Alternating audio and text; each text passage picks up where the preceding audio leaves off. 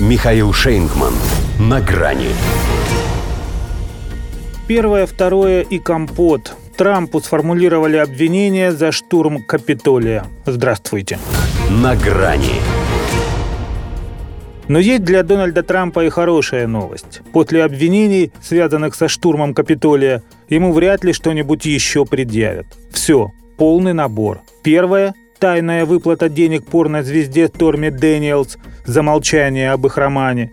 Второе – хранение нерассекреченных документов в резиденции Мара Лага, в том числе и в туалете. И теперь компот.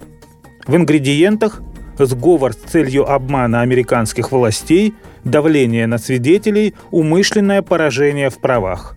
А будь Доня нашим, каким его тоже было дело малевали, сказал бы «в рот компот», а не вот это вот все о новой серии невиданной и неслыханной охоты на ведьм.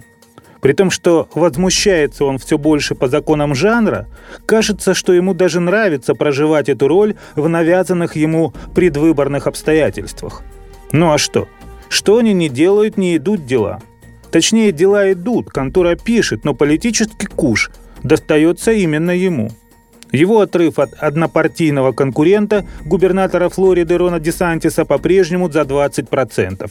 А пройди президентские выборы прямо сейчас, он и Джо Байдену привез бы пунктов 5-7. Вот и нервничает в Белом доме. Вот и достают поэтому из рукава последний и решительный козырь. Возможно, не хотели с ним торопиться. Все-таки до 2024 ноября еще далеко – но слишком уж конкретно взялись республиканцы в Конгрессе за Хантера Байдена.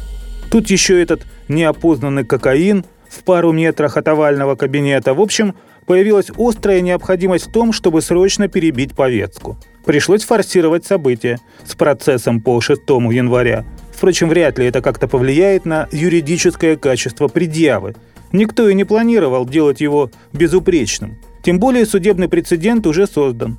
Обязали же Трампа заплатить колумнистке Джин Кэрролл 5 миллионов долларов, за изнасилование которого не было. Поэтому арест все равно состоится. Но этим здесь теперь никого не удивишь. Во-первых, 45-го президента Соединенных Штатов арестовывали уже дважды. Во-вторых, это чистая формальность, без наручников и только на время оглашения обвинений.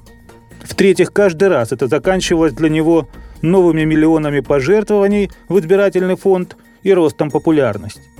Но даже если что-то пойдет не так, и он все-таки окажется за решеткой, то СМИ на всякий случай напоминают, что и там люди живут. В том смысле, что в этой стране и оттуда можно не только вести полноценную предвыборную кампанию, но и победив в ней, руководить государством. В их истории, правда, такого еще не бывало. Так у них не было и президента, который засыпает прямо на переговорах с другим президентом, причем на своих же словах. А теперь он и есть лицо американского правосудия. Потому что в отличие от Фемиды, которая все-таки подмигивает демократам, Байден способен найти виновного с закрытыми глазами. Ибо спит и видит Трампа на электрическом стуле. Пожалуй, только так Дональда еще можно остановить. До свидания. «На грани» с Михаилом Шейнгманом.